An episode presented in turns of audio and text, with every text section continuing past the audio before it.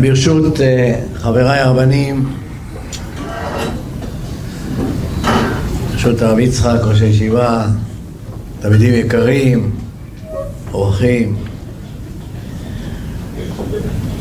אז כפי שאמר הרב יצחק, אני השתתפתי בעלייה השנייה שהייתה לסבסטיה, יחד עם קבוצה גדולה ממרכז הרב. כל מה שאני זוכר זה רק אמצע הלילה, 12, 1 בלילה. מפנים אותנו החיילים, הרב ציודה נמצא שם, השאיר אותו לבד, היה צריך בסופו של דבר לעזוב את המקום. אה, אבל אתם שמעתם כאן סיפור של מסירות נפש, של היאחזות בידיים, ברגליים, וכל הנשימה שיש יכול, יכולת לאדם, שרק באופן הזה אפשר גם כן להבקיע שערים גדולים. אז זה היה סיפורה של ארץ ישראל, ואני אה, רוצה להשלים את הנושא מן הבחינה התורנית, אמונית.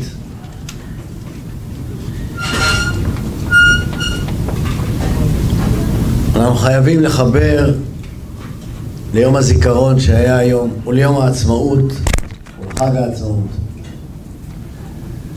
את הממד האמוני הפנימי שהוא בעצם הכוח המניע של הכל. הגמרא במסכת ברכות אומרת מניין שצריך להתפלל בכובד ראש התשובה היא, השתחררו להשם בהדרת קודש, אחת מן התשובות. אל תקרא בהדרת, אלא בחרדת. יש בו שילוב של הדרת קודש וחרדת קודש. זה השילוב של יום הזיכרון ויום העצמאות. יום העצמאות הדרת קודש, ויום הזיכרון חדרת, חרדת קודש. ככה שניהם חיים בכפיפה אחת. אני אפתח בסיפור מעשה על כיבוד אב ואם שמסופר במסכת קידושין על רבי אבהו שהיה לו בן בשם אבימה, תלמיד חכם גדול ולאבימה היו חמישה בנים שכולם סמוכים להוראה. ולמרות שהיו לו חמישה בנים גדולים הוא לא ויתר והוא בעצמו ביקש לקיים מצוות כיבוד אב.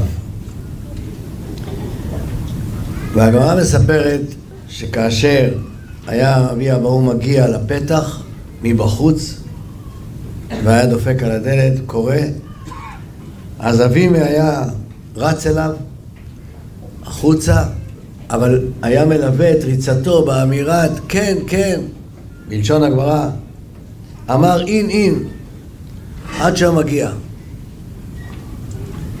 יום אחד ביקש רבי אבהו, שהיה כבר זקן, מבנו, להשקות אותו מים, להביא לו כוס מים.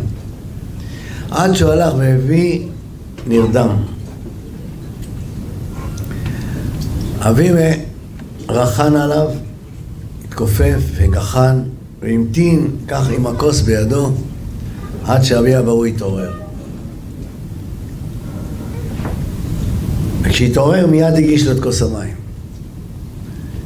הגמרא מספרת שהייתה לו סייעתא דשמיא, ובזכות העובדה שהוא המתין ככה, כשהוא מכופף וממתין לרגע הקט שיפתח את עיניו, זכה להבין ולדרוש את מזמור לאסף. רש"י מפרש, הוא מביא את דברי המדרש על מזמור לאסף. מזמור לאסף, אלוהים באו גויים ונחלתך, טימאו את אחד קודשך. אומר המדרש, לא היה צריך הפסוק לומר כך, אלא בכי לאסף, נהי לאסף, קינה לאסף. מה הוא אומר מזמור לאסף? אלא משל למלך שעשה חופה לבנו וסעידה וחיידה וצעירה ויצא בנו לתרבות רעה. מיד עלה המלך לחופה קרע את הווילאות, שיבר את הקנים, נתן, כן, שיבר, פירק את החופה. מיד הפדגוג של בנו, אז לכל מלך היה פדגוג, מחנך, שהיה מורה פרטי, לקח אבוב של קנים, כמו חלילים, והיה מזמר. אמרו לו, המלך הפך חופתו של בנו ואתה יושב ומזמר? אמר להם, מזמר אני שהפך חופתו של בנו ולא שפך חמתו על בנו. כך אמרו לאסף, הקדוש ברוך הוא החריב היכל ומקדש ואתה יושב ומזמר? אמר להם, מזמר אני ששפך הקדוש ברוך הוא חמתו על העצים ועל האבנים ולא שפך חמתו על ישראל. הדה עוד הכתיב, ויצאת אש בציון ותאכל יסודותיה. עד כאן לשון המדרש. ואני שואל, רק שפך חמתו רק על העצים ועל האבנים? זה מה שכתוב במזמור לאסף? אני אצטט. מזמור לאסף, באו גויים בנחלתך, טימאו את היכל קודשך, שמו את ירושלים לאיים, נתנו את נמלת עבדיך, מאכל לעוף השמיים, בשר חסידיך לחייתו ארץ, שפכו דמם כמים סביבות ירושלים ואין קובר. זה עצים האבנים? אלו עצים האבנים? נתנו נבלת עבדיך מאכל לעוף השמיים, שפכו דמם כמים סביבות ירושלים. החורבן רק היה של אבנים, אבני בית המקדש.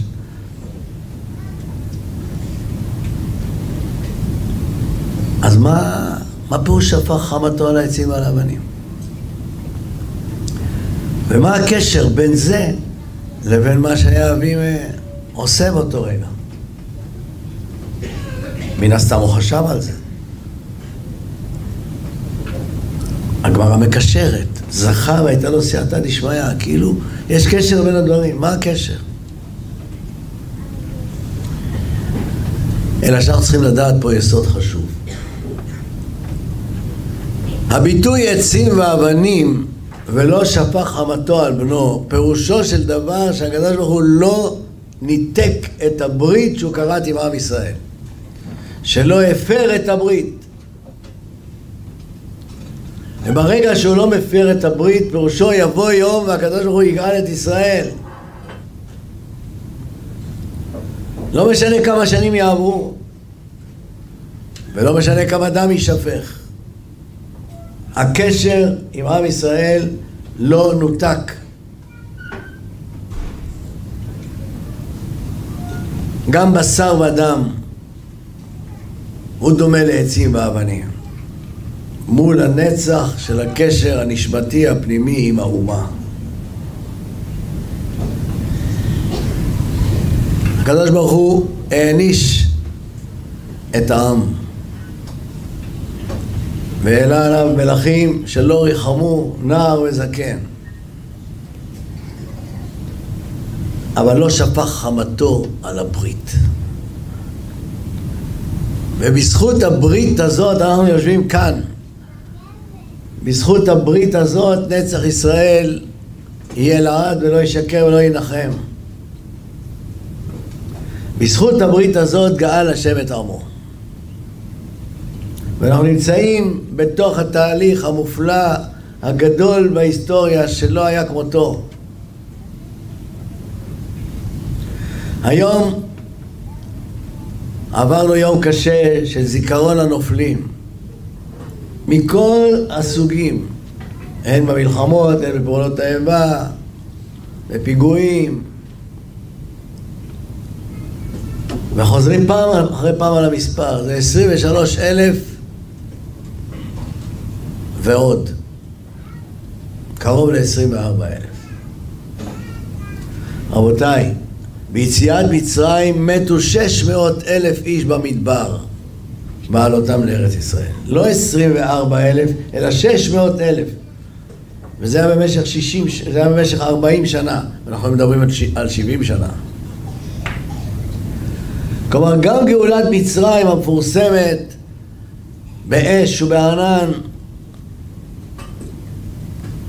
ובהנהגת משה רבנו ואהרון הכהן. כל הדור לא, לא זכה להגיע לארץ ישראל. כלומר, מה שאנחנו חווים כאן ביחס למה שעם ישראל חווה אלפי שנים, הוא עולם אחר לגמרי.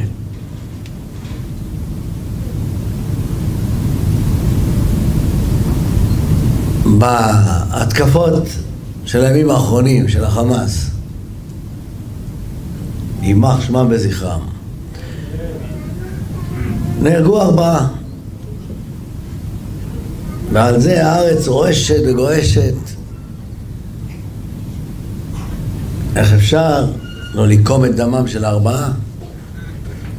רבותיי, לפני מאה שנה, לא ארבעה ולא מאה ולא עשרים אלף ולא מאה אלף.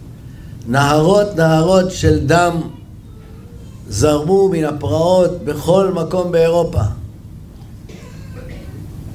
הפורעים עברו מבית לבית, שרפו, בזזו כפרים ועיירות שלמים. תקצר העירייה מלבנות את המספרים ואת השנים שבהם זה התרחש. לא ארבעה, מאות אלפים. זה במשך תקופה ארוכה מאוד עד שעלה הכורת הנורא מכל שבה נטבחו ונשרפו שישה מיליון מבני המלך. תראו את הפער בין ההתייחסות של מה שהיה העם היהודי אז לעומת מה שהוא היום. ועם כל הצער והכאב, עם ישראל היום במצב הטוב ביותר שיכול להיות מן הבחינה הכלכלית והמדינית והצבאית מאי פעם. כעת נחזור לאבימה. אבימה היה רגיל לומר אין אין, כן כן, וכך אביו היה מחזיק מעמד, כלומר יודע שהוא הולך לפתוח לו את הדלת. כשהוא ביקש ממנו להשקוע, ביקש ממנו כוס מים, הוא לא אמר לו כן כן אני בא. היה חסר את הכן כן. ונרדם. אבימה הרגיש בשגיאה שעשה, ורצה לתקן אותה. ולכן הוא נשאר באותה תנוחה של רכינה על אביו, רק יפתח את העיניים לפני שיסגור אותם שוב, ייתן לו לשתות. ואז באותו רגע אני מנסה לדמיין מה אבימה חשב. אבימה חשב על הפסוק כל דודי דופק, פתחי לי אחותי, רעייתי, יונתי תמתי, שראשי נמלטל, קבוצותיי רסיסי לילה. לא נעים, קר בחוץ, רסיסי לילה, טל, מבקש להיכנס. מה עונה לו הרעיה, האחות? מה היא אומרת לעצמה? לא נוח, פשטתי את כותונתי, וככה אלבשנה, עוד פעם. רחצתי את רגליי. אתם יודעים שאז לא היה רצפה של שיש כמו שיש היום. היה רצפה של חול, של אדמה, שמרבצים אותה עם מים. אז לרדת עוד פעם ולטנף את הרגליים באדמה. וגם הידיים של הראיה כבר מרוחות בקרם, ועדיין נטפו מור, ואצבעותיי מור עובר על כפות המלון.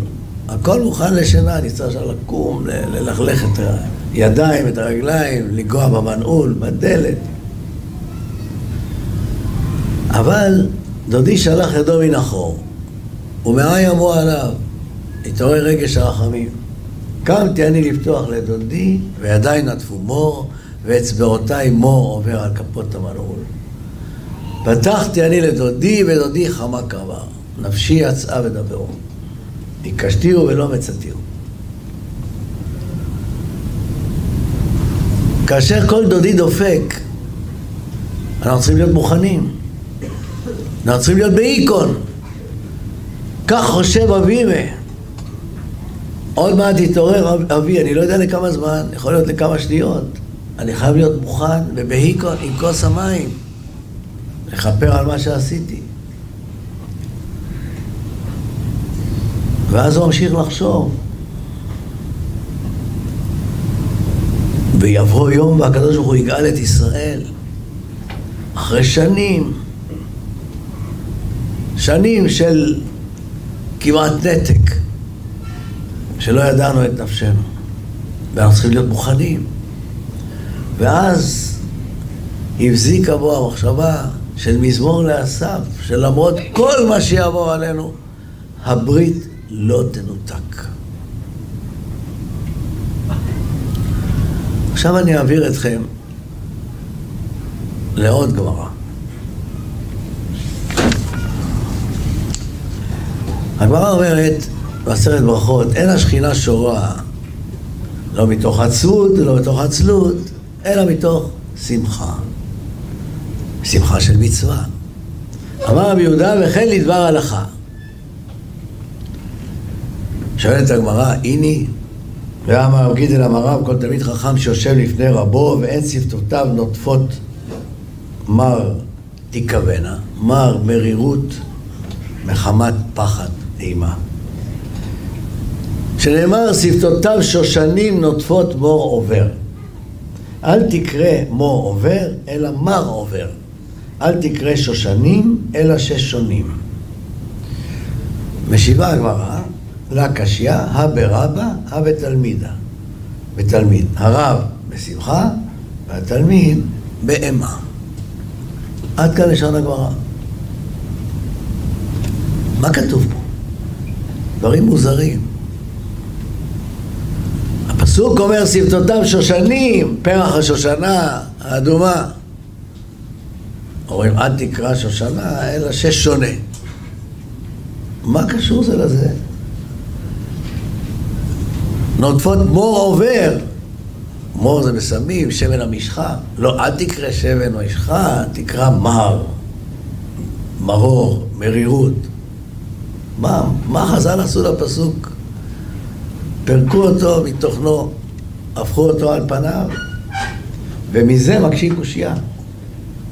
אז איך אתה אומר בשמחה? אחרי שהפכנו את השושנים לששונים ואת המור למר, עכשיו יש קושייה.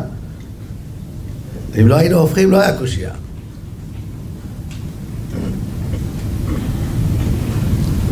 ומה הגמרא עונה? הא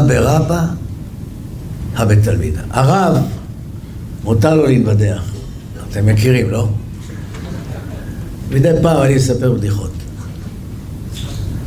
אז התלמידים צריכים לצחוק כמובן. אחרת זה יביך את הרב. אבל לא שמענו שתלמידים פתאום מתחילים לספר בדיחות משלהם באמצע. הנה, הרב סיפר, גם לנו מותר. לא, יושבים בהמה ומקשיבים. יש פה מור מצד אחד ומר מצד שני. כשהגמרא אומרת, אל תקרא בהדרת קודש, אלא בחרדת קודש, שזה בעצם אותו סיפור. אל תאמר הדר ושמחה, אלא חרדה ואימה. השתחוו להשם בהדרת קודש. הקדוש ברוך הוא מופיע בהדרת קודש, ואנחנו מול ההדר שלו צריכים להיות בחרדת קודש. אז הביטוי של אל תקרא וכן תקרא, פירשנו כמה פירושים, עכשיו זה פירוש חדש. יש לנו בעצם משהו אחד, מטבע אחד שיש לה שני צדדים. מצד אחד הקדוש ברוך הוא הדרת קודש, ואנחנו צריכים להתייחס לזה בחרדת קודש. הרב פותח את השיעור בשמחה או במילא דבדיחותא, והתלמיד צוחק, אבל באימה וביראה בחרדת קודש. הרב והקדוש ברוך הוא שפתותיו שושנים נוטפות מור עובר, ואנחנו מר עובר. אותה ראייה שלא רצה, לא יכלה לפתוח את הדלת כי הייתה ענוגה והאצבעות מרוחות בקרם אבל הקדוש ברוך הוא, שפתותיו שושנים נוטפות מור עובר. אתה לא יכול להיות שותף בפתיחת הדלת, אם אתה נמצא באותו מצב. אתה צריך להיות בחרדת קודש, לקבל את פני הקדוש ברוך הוא. וזה אומר גם לנו. הקדוש ברוך הוא מאיר פניו אלינו. אנחנו צריכים להתייחס בחרדת קודש. להיות שמחים, אבל מצד שני גם להיות בהיקון לקראת ההופעה האלוקית. אנחנו לא יכולים להיות עסוקים רק בעצמנו. אתם אומרים, זה היה פעם, אבל תסתכלו מה קורה היום. כל דודי דופק בכל העולם, היום, בצרפת, באנטישמיות גואה, רצח, דקירות, שריפות, קללות, ביזיונות, כל בתי הכנסת שם מאובטחים, יש חיילים שומרים. היהודים בצרפת לא יכולים ללכת בחזות של יהודים, הם צריכים לשנות את החזות שלהם. וכשהכול לוחץ, אתם יכולים לעלות לארץ ישראל. לא, ידיי נטפו מור, ואצבעותיי מור עובר. אנחנו מדברים צרפתית, קומסי קומסה. פה בארץ מדברים עברית, אנחנו לא כל כך מבינים, אנחנו צריכים מקום שיהיה דומה לנו. אצבעותיי מור עובר. הולכים לקנדה, כי שם מדברים צרפתית. אבל הארץ עכשיו, אין בה קדחת, היא ארץ מלאה כל טוב, לא כמו שפעם הייתה אוכלת יושביה. פירותיה נעימים, אווירה נאה, מדינה חזקה, מדינה פורחת, כל תורה בכל מקום לשמה, ישיבות, בתי ספר, תלמידים, ספרים! ראיתם איזה פריחה של ספרים? אין מקום בבית, תשים ספרים. רוצים לקנות ספר חדש, צריך להוציא ספר ישן. אז הגניזות כבר מלאות גם. תוסיפו לזה את הטונות של העלונים בכל יום שישי, וצריך הרי ישראל חדשים ששם יגנזו אותם כל יום. איזו פריחה. מדוע אתם לא עולים? לא, פשטתי את קוטונתי, אכך אל בשנה. אין פה חרדת קודש. אין בו שותפות עם הקדוש ברוך הוא בגאולת ישראל.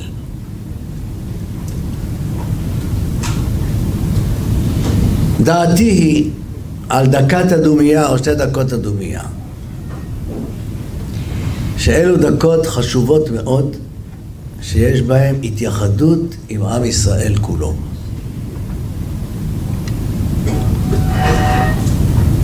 אז מה אם לקחו את זה מן הגויים? אם זה מנהג מתוקן מן הגויים, אין איסור לקחת אותו. אין בו עבודה זרה, ואין בו גילוי עריות, ואין בו שפיכות דמים. יש בו רק דבר אחד, חיבור של עם ישראל אחד לשני. מה רע בזה? להגיד משניות ותהילים באותם רגעים? מדוע? אתה לא יכול לשבת בשקט ולחשוב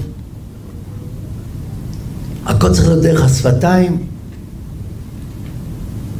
וידום אהרון, הוא אמר משתיות באותם רגעים.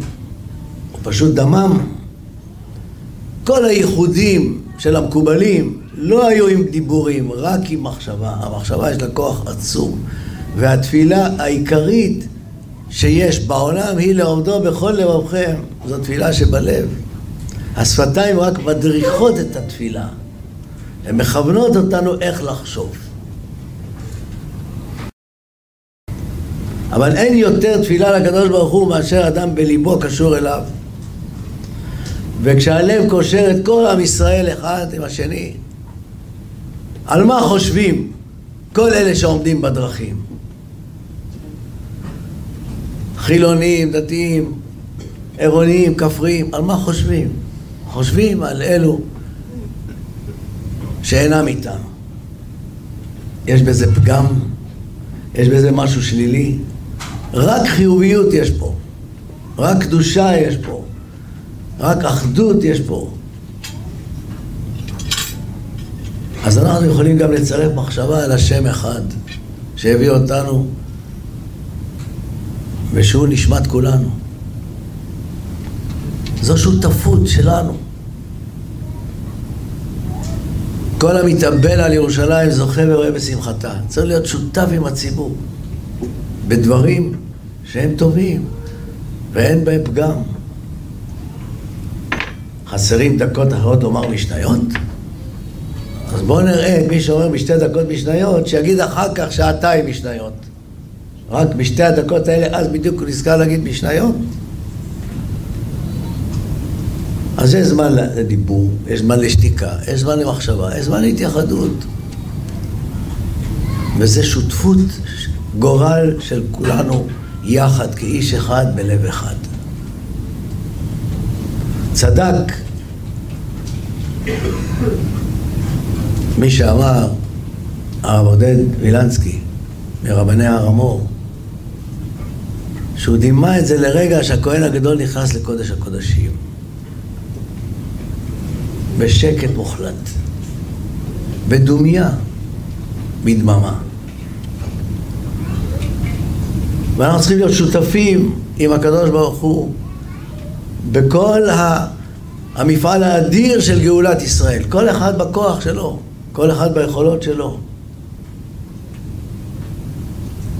ולהיות כל הזמן בהיקון. ולא לומר פשטתי את קוטונתי, איכך אלבשנה, חצי דגלה, איכך תנפם. אף אחד לא יחכה לנו. דודי חמק עבר. מה זה דודי חמק עבר? הוא הלך לחפש שותפים. אם אנחנו לא נהיה שותפים, הקדוש ברוך הוא יבצע את זה עם שותפים אחרים. אומר המדרש, אמר לו הקדוש ברוך הוא למשה, אם אתה לא תלך בשליחותי, המקל הזה ילך בשליחותי. ואת המטה הזה תיקח בידיך אשר תעשה בו את האותות. הוא יבצע.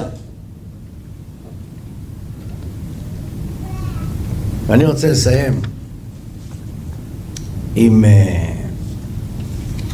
מדרש מאוד מעניין, מדרש בראשית, מדרש הבא פרק י"ד, פסוק ה', אות ה'. וייצר השם אלוהים את האדם עפר מן האדמה. שני יהודים, יצירה בעולם הזה ויצירה בעולם הבא. מחלוקת בית שמאי ובית הלל. בית שמאי אומרים, לא כשם יצירתו בעולם הזה, כך יצירתו לעולם הבא. בעולם הזה מתחיל בעור ובשר וגומר בגידים ועצמות. אבל לעתיד לבוא, מתחיל בגידים ועצמות וגומר בעור ובשר. שכן אומר בבתי יחזקאל, ראיתי והנה עליהם גידים ובשר עלה. ובית הלל אומרים, כשם שיצירתו בעולם הזה, כך יצירתו בעולם הבא. ויכוח מוזר. אנחנו יודעים איך הבלד נוצר. יש שק, שק ההיריון, שבתוכו מתפתח העובר. ואתם רואים אותו שלם מבחוץ, הוא הולך וגדל, ובפנים כל המערכות הפנימיות משתכללות. החורים שהם עיניים, נעשים עיניים, החור שהיה מקום לאף, פתאום יש בו אף, הידיים, מתחיל להיות אצבעות, אבל אתה רואה את כל המסגרת, כבר בהתחלה, איך שהיא מתפתחת מבפנים. במתי יחזקאל כתוב אחרת, קודם כל היו העצמות. העצמות התחברו יחד זו לזו. אחרי העצמות באו הגידים, אחר כך הבשר, אחר כך האור עלה מלמעלה. זה הפוך מיצירת הוולד. אז בית שמאי אומרים, זה יהיה בעולם הבא. כך תהיה יצירת הוולד. לעתיד לבוא. כתוב כאן לעולם הבא, לעתיד לבוא. זה ויכוח מוזר. ואני סבור שהוויכוח הזה הוא איך תהיה גאולת ישראל ותחיית המתים של עם ישראל בארץ ישראל. לא איך ייוולד ילד לעתיד לבוא, אלא איך ייוולד עם. איך, איך תתרחש הגאולה? האם היא תתרחש עצם אל עצמו, כל נקודה לנקודה, לאט לאט? או קודם כל תהיה מסגרת והכל יתפתח בתוך המסגרת. הוויכוח הזה הוא בעצם האם תהיה מדינה ובתוכה יש עולים, ישנים, חדשים, חילונים, דתיים, חצי דתיים, כל מיני. אבל יש מסגרת אחת, והיא המסגרת של השק, שק ההיריון, האור מלמעלה. ובתוכו מתחילים להתרחש כל הפיתוחים האדירים של העם. וכך באמת קרה, כדעת בית הלל. ובית שמאי, זאת המחשבה, לא? המדינה, הכל, זאת תהיה התוצאה. אחרי שיתוקנו כל הפרטים, אחרי שיגלה כל אחד עצם את עצמו, אחרי שכל אחד יגלה את שורשיו, אחרי שכל אחד יהיה יהודי שלם, ואז יתחברו אחד לשני, ואז יבוא משיח, נעלה לארץ ישראל ונבנה את הארץ ונהיה ממלכה. זה מלכות המשיח. זו השיטה של בית שמאי. אנחנו לא פסקנו הלכה בין בית שמאי לבית הלל. הקדוש ברוך הוא פסק את ההלכה, וההלכה הזאת היא כבר נפסקה. אין, אין מה להתווכח. המציאות נוצרה ואנחנו חיים בתוכה. המסגרת קיימת כבר 70 שנה. מסגרת מדינית, מסגרת צבאית, מסגרת כלכלית. כל המערכות שמתחדשות הן בתוכה ומתוכה. וזה חידוש גדול. שאי אפשר לחזות אותו לפני כן ולדעת אם יהיה בצורה הזו או בצורה הזו. נפקא מינה גם להקמת יישוב. האם לוקחים חבל, מסובבים ארץ, אומרים פה יהיה יישוב, ואחר כך מתחילים לסדר את הכל בפנים, או קודם כל מתארגנים עם כל, ה, כל הפרטים, אחר כך באים ובסופו של דבר יוצרים את המסגרת מסביב.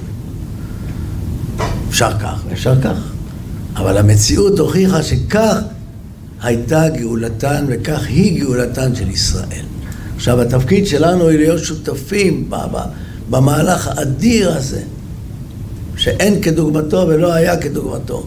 ולא סתם הפסוק אומר שלא יאמרו חי השם אשר העלה את בית ישראל מארץ מצרים כי אם חי השם אשר העלה ואשר הביא את בית ישראל מארץ צפון ומכל הארצות אשר הדחתים שם וכמו שהחכמים אמרו שתהיה שיבוד גלויות עיקר ויציאת מצרים תפלה לו. כלומר, המהלך הכביר הזה של חזרה, חזרת שכינתו לציון,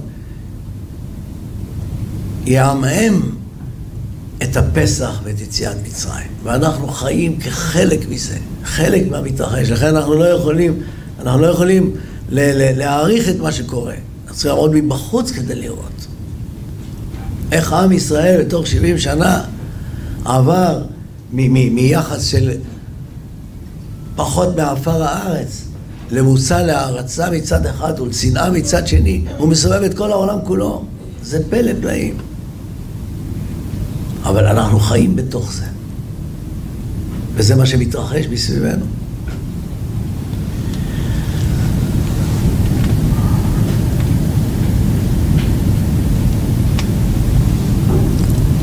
היום אתם שומעים מכל מי שמחשיב את עצמו מבין, כשדיברו על יציאה למלחמה בעזה, אז אתם שומעים כל הזמן את המשפט הזה. מלחמה, יודעים איך מתחילים, יודעים איך מתחילה, לא יודעים איך היא מסתיימת. כל אחד שמחשיב את עצמו, כך הוא עונה בתקשורת. אתם יודעים שלא כך היו מלחמות ישראל. אנחנו לא היינו פותחים מעולם במלחמה אם לא היינו יודעים איך היא תסתיים. ואיך היינו יודעים איך היא תסתיים? יש אורים ותומים. תראו את דוד המלך. לפני כל קרב, הגי שנה את האפוד. הוא שואל, אני אצא לקרב? אני אצליח? האם תיתן בידי? האם אשג אשיג? האם אציל? והקדוש ברוך הוא עונה לו, על ראשון ראשון ועל אחרון אחרון. שאול המלך חרד חרדה גדולה מאוד כי הוא לא קיבל תשובה מה תהיה סופה של המלחמה בפלישתים. הוא הלך ללא כוח כל הלילה עד שהוא שאל בעלתו ובבוקר כבר היה כולו תשוש איך יכול לצאת המלחמה ככה כשאין לו, לו שום ביטחון בכלום זאת אומרת מלחמות ישראל היה לנו אורים ותומים, וזה גילוי שכינה. עכשיו, כשאנחנו מדברים על נבואה, נבואה, אז נביא זה מוכיח, נביא זה מביא דבר השם אל העם. אורים ותומים היו אומרים לנו, מגלים לנו מה יהיה מחר, בשאלות של מלך ובית דין ושאלות ציבוריות. ואז היינו יודעים, אחרי שיודעים אם ננצח או נפסיד, אולי כמה הרוגים יהיו, אז צריך בית דין וסנהדרין שיחליטו מבחינה מוסרית זה נכון או לא נכון, מבחינה הלכתית. אבל יודעים מה יהיה. זה מה שחסר לנו בגילוי שכינה. ואם דיברנו על מה שקיים, אנחנו צריכים תמיד לזכור מה שחסר. חסר החיבור הגלוי בין הקדוש ברוך הוא לבין עמו ישראל. חיבור גלוי במקום השכינה, חיבור גלוי בנבואה, חיבור גלוי באורים ותומים, כי החיבור הסמוי כבר נמצא. והחיבור הסמוי הוא ואתם הרי ישראל על פיכם תיתנו ופריכם תישאו לעמי ישראל כי קרבו לבוא. הפריחה הכלכלית של הארץ, הפריחה המדינית, כל זה זה החיבור הסמוי. החיבור הגלוי הוא האם הדברים שאני אמרתי. ואנחנו נסיים בתפילה, יהי רצון שנזכה שתהיה, יהיה קיבוץ גלויות שני, כמו שנאמר ביום ההוא יוסיף השם ידו שנית לקנות את שאר עמו. באמת, אף מפרש לא פירש, כי הכל פירשו את זה על יציאת מצרים ועל הגאולה העתידה. אף מפרש לא חשב שאולי הגאולה העתידה תתחלק לשתיים. אנחנו, כמו שאומרים, לא יותר חכמים מחכמינו, אבל אנחנו רואים מה שקורה, את המציאות. ובמציאות היה קיבוץ גלויות בעוצמה אדירה, במספרים אדירים. אחר כך יש טפטוף של עלייה, זה נכון, אבל זה לא קיבוץ גלויות. ואז יבוא קיבוץ גלויות שני, שיבוא מארצות הברית ומצרפת ומקנדה, אחרי שילכו לשם, אז יבואו לכאן. רק חבל, איך אמרתי, לנסוע לחרמון דרך אילת.